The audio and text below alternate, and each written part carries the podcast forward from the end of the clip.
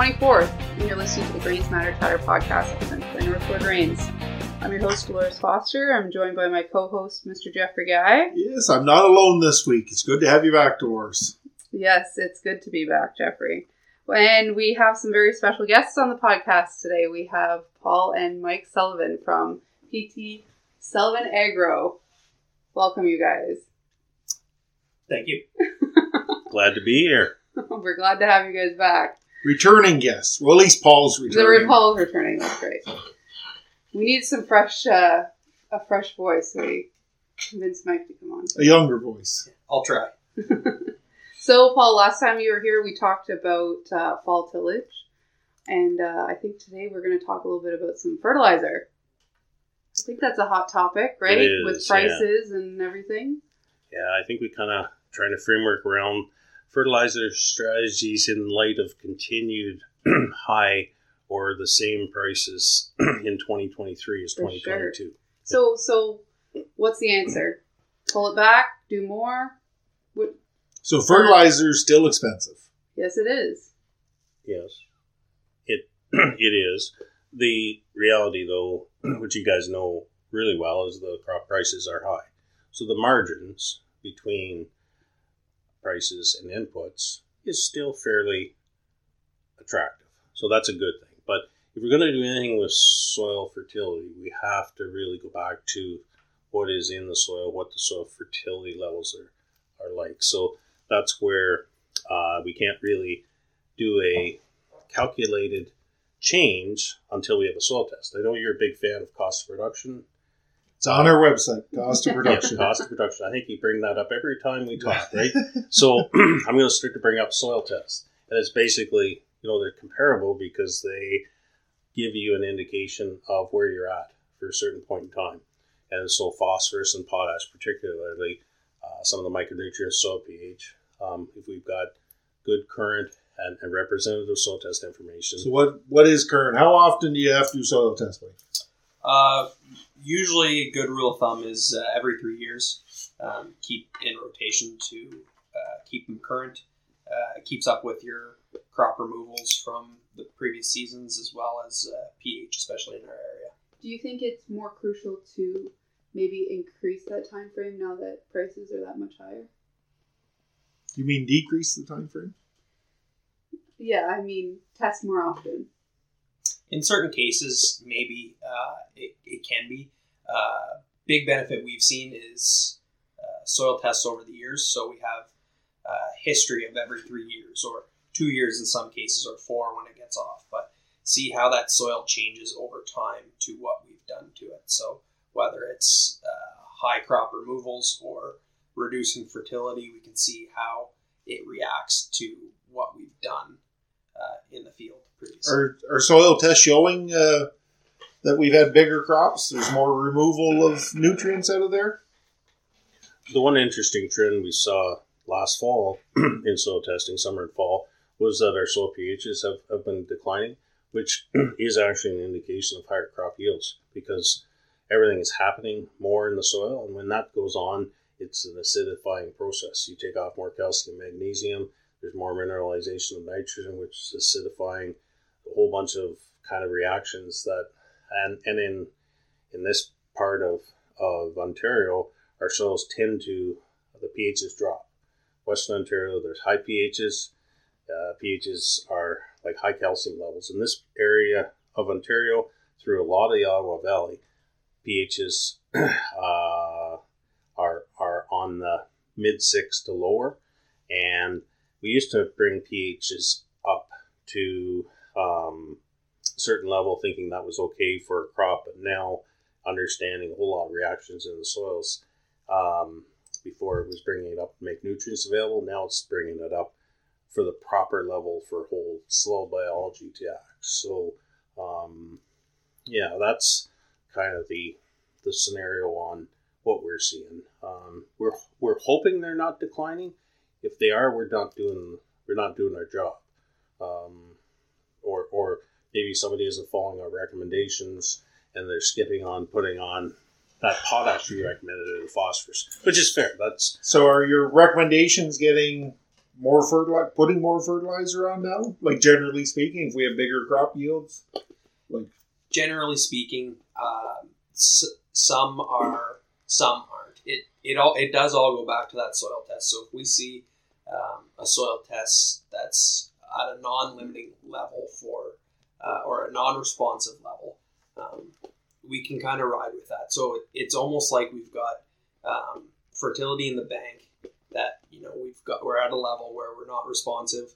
We can hold out on this year and see um, use that nutrients that we have. We're not trying to pull those tests down per se, but um, take advantage of those nutrients you've already applied previously and allocate those dollars to something else. Um, I like that on the non-responsive, and the first part you said the non-limiting. So that's the other end of it where you need the more fertilizer on them. Yeah, really, uh, soil test tells us if if, if there's going to be a response to fertilizer, or in other words, if you don't put fertilizer on, uh, things are going to f- not go ahead as they should, and it, that becomes a stress in itself. And it's no different than weeds. Weeds in the crop are stress. That's why we take them out. Fertilizer, not putting on fertility, say potash when it needs it, is a stress. So that and and kind of looking at the last two years locally, had some pretty high yields. We've had really three years worth of crop removal in two, which is we hard hard to you know it's hard to really um, convince our customers that you know you should be putting on three years worth of potash when prices are double or more than double, but that's been taken off. So if we actually and, and and it's not as if we understand that that uh, all other inputs have gone up too, but we need to recognize that somewhere along the lines we have to make for that up. And I think the uh, thing is that looking forward right now, you know, we, we see reports on Twitter and things like that. The fertilizer prices are dropping, but that's the replacement value for the fertilizer that we'd be looking for in 2024. So I, I think there will be a time that if we look at scaling down slightly or have scaled down last last year, that potash is always cheaper in the fall. You know, whether it's at twelve hundred dollars a ton or eight hundred or six hundred, it'll be always a hundred to one hundred fifty dollars a ton cheaper to put it on in the fall. So I I anticipate, you know, not that I know anything about fertilizer prices because we don't sell fertilizer, that we, we need to do some makeup this coming fall. What's the difference between putting the potash in the fall and the spring? Like, do you lose some of that No. over the winter? No. So No. it's not the same as. No, potash is uh, it, it's it's soluble, but it's a very binding nutrient, so it'll bind to our cations in the soil. So um, it is uh, a very it's a safe product to apply in the fall. We're not going to lose it like we lose uh, say nitrogen Mhm. um, through leaching or uh, runoff or even phosphorus in, in that sense as well. So um, or potash is something or potassium something that applying in the fall to build your soil tests can be good in the fact that you're, you're getting that nutrients on, but it's also managing your workload. Uh, you can apply in the fall and not have that potash to spread in the spring. So did I just hear as a farmer, I don't have to put potash on this spring. I'm going to wait till fall. Oh, uh, you have good soil test information to base that decision on. Oh, good answer. There. And the one thing about we talk about building soil fertility, there's pretty good recent research in Ontario in the last ten years that would suggest at certain soil test values, twenty for phosphorus, 120 for potash on a average silt loam to silty clay loam soil is where um, soil fertility isn't going to limit uh, corn and soybeans. So that those numbers exist, and, and those are numbers that we work work around. If we've got a hundred and you know hundred and twenty, we know that potash we still may get a response to potash, but it might be a, a one in ten. Whereas if it's a sixty, it's like it's a nine out of ten, and that might be twenty bushels of corn and seven bushels of beans. So we're, we're going to say in here that we're Okay, we're agreed. We we got to put the nutrients back in, the P and K, some micros, whatever for that our crops are taking out. But nitrogen now, so nitrogen for our big corn crops. You know, am I putting enough nitrogen on for four ton or five ton now? And are we going to be limited in the future to do that? Yeah, uh, d- definitely, definitely uh, uh, questions that come up. Um, so there's a yield uh, relationship to nitrogen applied. The more uh, yield that comes off the field, the more nitrogen that is needed. So that, ex- that exists. Um, if you're aiming for a four ton crop um, versus a five ton versus a six, um, there's a proportional difference in nitrogen needs for those crops. The uh, the thing that we have to remember with nitrogen is that generally it's kind of a 60-40. Some years we get 60% of the nitrogen for the crop out of the soil. Other years it's 40 or 50%. So a bushel of corn, typically we apply nitrogen at 0.8 pounds of nitrogen. That's a rule of thumb per bushel of corn. But that corn has to take up, and through the processes earlier in the season, uh, 1.6 pounds. So, from that standpoint, there, if we know that we, and and we are aiming, realistically aiming for five ton, then we want to make sure we don't run that out of nitrogen, and that becomes important when we talk about how much nitrogen can we apply. We're we going to apply? Are we going to be limited on applying it? If we have proof and know and and manage everything to get a five ton crop because just putting on five ton worth of nitrogen, whatever that is, you know, that could vary from 120 hmm, pounds to 200 pounds. Like there could be an 80, depending on everything else that's going on in that particular field. So it's not just the nitrogen, it's the other multifactor things that are there. But basically, we need to be able to um, try to keep what nitrogen we have applied or are applying going in the soil, going into the plant, and uh, the the new the new world of nitrogen management relates to greenhouse gra- greenhouse gas emissions. That's a tough one to say. So in saying that, we're uh, as Dolores said, you know, we're not we're hoping we're not ever limited in uh, applying it, but with some of the uh, extensive research that's been done in Ontario and some of the uh, great industry professionals, we've had a lot of great um, knowledge learned on this topic, and um, through some of the other programs, we've been able to understand how to use the right four R approach with nitrogen. So we're trying to use the right rate, uh, use the right placement, the right timing, and um, the right product. Right about. It's Right, uh, right, right, right. Yeah, we're trying to use the the right thing for the right area. And another thing in saying that with nitrogen is in a soil that it, in usually in your sweetest soil is where your uh, your most productive soil is where you're going to have the most uh, nitrogen fixation from the soil. That's where a lot of nitrogen is coming from the soil biology. And uh, in your tougher soils is where sometimes uh, biology isn't working quite as well, and you're uh, you're actually going to need more applied nitrogen in those cases to get the same amount of bushels. So your pounds of nitrogen per bushel is higher than your more productive because of uh, the way the soil works and the biology. It's going to be a hard one to get my head around. My weaker soils, I'm going to apply more nitrogen. My better soils, I'm going to apply less nitrogen. But we heard it from the gurus. We know the way it is now. But I have a silly question about nitrogen then. I'm a lazy farmer. I like to put it all up front so I don't have to go back in and do it later. Is that following the four R's? You can tell me no. In a true sense of four R's, um, you could have the right rate, so yes.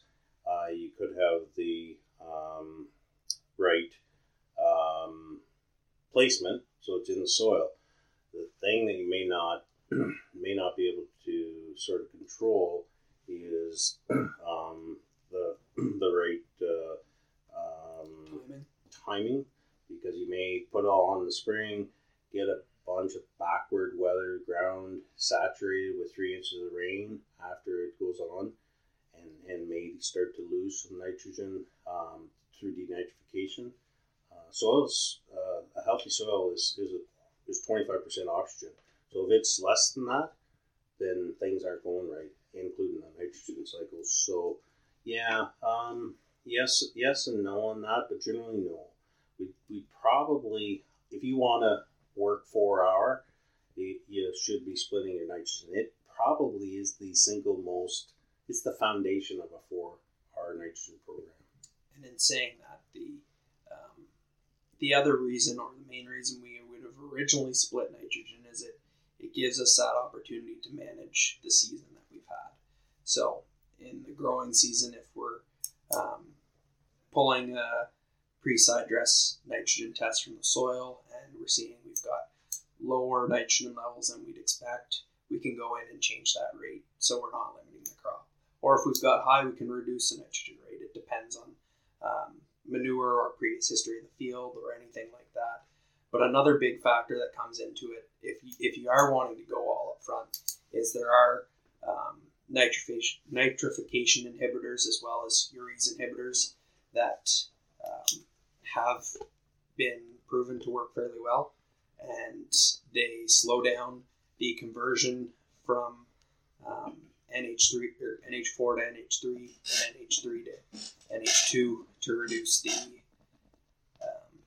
pools for emissions. That's the nitrogen cycle. That's the next thing you're going to have to remember is the nitrogen cycle. That actually came up at the soil and crop meeting. I remember being that here That's right. recently. Yeah. So, but the, do these nitrogen uh, inhibitors, what what cost do they come at? Are they more cost effective if then you're not paying or you're not having to run the tractor or whatever through the field again, or or does it make more sense to, to put it at the right Th- time? They are they are really quite cost effective. Probably more cost effective now because price of nitrogen is dollar ten to a dollar thirty a pound. It used to be 60, 70 cents. So they are eh, like buying insurance. So uh, when we buy car insurance, we hope we don't get into a car accident, and we never know when we're going to. With the nitrogen, we have uh, double the price of the car now. So that's the kind of thing that, um, from that standpoint, it means it's more important and not to use it now than than in the past. And then, as moving forward, we're going to have the whole, I guess, uh, focus on environmental sustainability, impact of agriculture. It's, it's something that just is there. Every industry has to work with. Definitely back in the old days, it was uh, before the four R strategy. That extra 20 pounds or 10 or 20 pounds of nitrogen was the insurance policy. Yeah. Yep. Exactly, and that's where we, if we move to some of these inhibitors, we've seen some of the research that uh, industry have done that uh, not only uh, hold it in place longer, but it reduces the uh, nitrous oxide emissions, which is uh, the main goal of some of these things. So I guess we need to summarize things up here that we're you need to fertilize to feed the crops. You need to fertilize to to replenish the soils so you can grow a good crop the next year.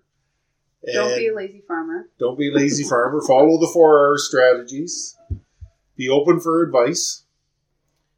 and and I'll sum it up as your most uh, uh, productive corn is is your most profitable, but it's also the best for the soil and the environment that's around it. So high yields are the most sustainable crop management that we can do practices. So um, assuming that we're sort of checking all the stresses, keeping them in check, then the crop that we grow, crop pulls carbon into it, puts it into the soil, the bugs are happy, farmers are happy, and the elevators are happy, and the agronomists too. So I always thought the low yield ones were the easiest to sustain. no, but That was everybody, everybody, again there, everybody Jim. wins. You're gonna have Nope. a few things to think about yeah, this year on the no, tractor. big aren't you? time. So, well, I want to thank you very much for coming. We'll uh, we will try to have you back one more time before spring. We'll maybe get into some foliar feeding or something in that time. Absolutely, it was uh, good speaking with you. Thanks for having us.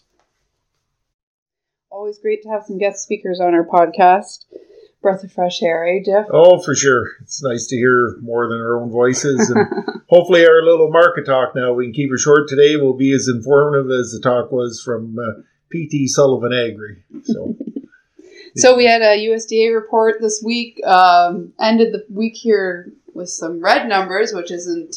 scary, we don't scary. like doing that, but uh, anyways, let's see what what happened, Jeff. Well, so the USDA had their ag, annual Ag Outlook conference, uh, wherever it was this year, and they so in that uh, conference, their chief economist he speaks and he comes out with some acreage and yield data. So he brought corn in at 91 million acres. That's up from like 87.8 or something this last year.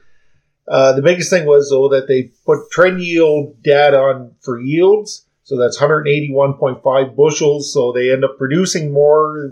If these numbers stay pat, be the second largest crop ever they've produced, and it will increase their stock. So that was negative for prices on soybeans.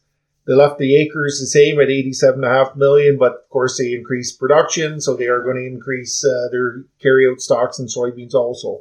Wheat acres were up some, and uh, I can't remember what the average production was on the wheat acres, but it's they're looking to increase in stocks, but they are tight in wheat anyhow, tight in stock. So bottom line, corn was down eleven dollars an old crop, eight dollars new crop. Soybeans actually they were higher earlier this week. They were rallying on a few things, so they end up up like two, three, four dollars for the week. Wheat was a big loser for the week. Uh, spring wheat down around ten dollars plus. Winter wheat for between thirteen and twenty dollars down. So it was a big red week. Uh, part of it was this Ag Outlook. Part of it was uh, things keep flowing out of Russia, Ukraine. We should have got some more supportive numbers coming out of Argentina because their crop ratings went down. So it was their crop ratings went down. That should have supported corn and soybeans. Didn't really didn't bring the prices back.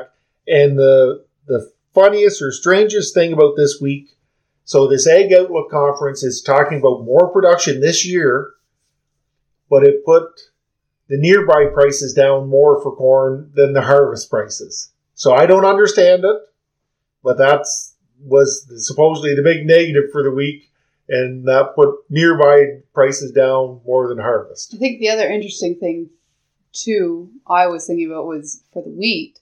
Wheat was down big time this week, but here in the elevator, all we hear is, "Do you have any wheat? Do you have any wheat?" Oh, So those two things aren't quite adding up. So I, I don't I don't know if that means that the markets are going to change or or what the deal is. Maybe it's just here local in, in Eastern Ontario, but uh, wheat continues to flow out of Russia and Ukraine, the Black Sea, even though there's lots of talk how both sides are going to increase hostilities very soon, Hmm. spring offenses, but uh, wheat continues to flow there. That trade agreement is up for renewal next month. There's supposed to be negotiations very soon.